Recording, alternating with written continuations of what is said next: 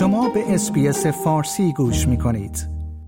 153 روز بعد از مرگ محسا ژینا امینی اعتراضات سراسری در ایران دیروز دوباره ادامه پیدا کرد و برخی از مردم در شهرهای مختلف بار دیگر به خیابانها آمدند و علیه جمهوری اسلامی شعار دادند. روز گذشته در شامگاه 27 بهمن همزمان با چهلم محمد حسینی و محمد مهدی کرمی دو معترض اعدام شده در اعتراضات سرسری چندین محله تهران و شهرهای مختلف شاهد اعتراضات بودند. صبح دیروز پدر محمد مهدی کرمی چهل روز پس از اعدام فرزندش در فضای مجازی نوشته بود روزها و شبهای بسیار سخت و دشواری را سپری کردیم تا به چهلم فرزند دلبند و ورزشکارمان برسیم. چهلم نیز گذشت اما غم و اندوهی که در دل ماست سالها باقی میماند. تصاویر منتشر شده در فضای مجازی و رسانه ها نشان می‌دهد که معترضان در محله های تهران پارس، هفت حوز، صادقیه، ستارخان، بولوار فردوس و شریعتی تهران جمع شدند و ضد جمهوری اسلامی شعار دادند.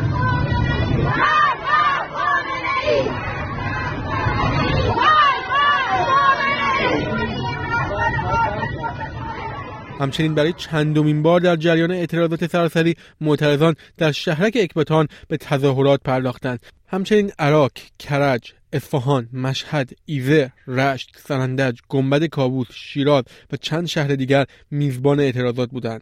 این در حالی است که علی خامنه ای رهبر جمهوری اسلامی چندی پیش با اشاره به راهپیمایی حکومتی 22 بهمن گفته بود پیام ملت ایران در این 22 بهمن حمایت کامل از انقلاب اسلامی و از نظام جمهوری اسلامی بود.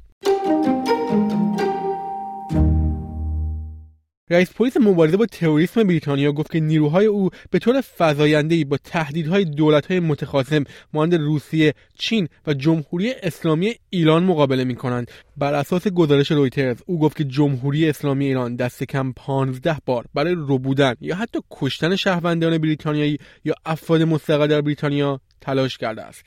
این در حالی است که روز سهشنبه کلر اونیر وزیر کشور استرالیا از خونسا کردن عملیات جاسوسی ایران در خاک استرالیا خبر داده بود. Last year ASIO disrupted the activities of individuals who had conducted surveillance in the home of an Iranian Australian. As well as conducted extensive research of this individual and their family I just want to step back and, and, um, and, and say this again. We have here someone living in our country who is being followed, watched, photographed, their home um, invaded by people at the direction of a foreign power. This is happening in Australia, and it's something that ASIO was onto like a shot.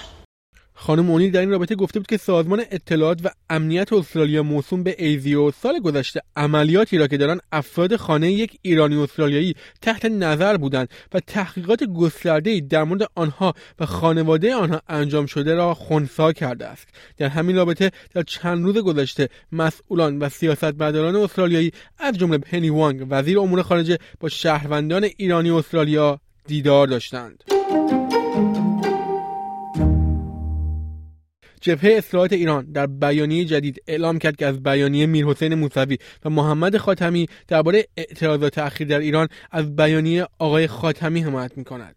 در بیانیه این گروه که ریاست آن را بهزاد نبوی بر عهده دارد به رمق اصلاح طلبی و کورسوی امید محمد خاتمی اشاره شده است این در حالی است که چندی پیش میر حسین موسوی با انتشار بیانیه‌ای برای اولین بار خواستار گذار جمهوری اسلامی و برگزاری یک همه پرسی شده بود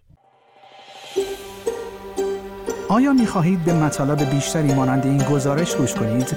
به ما از طریق Apple Podcast، Google Podcast، Spotify یا هر جای دیگری که پادکست های خود را از آن می گیرید گوش کنید؟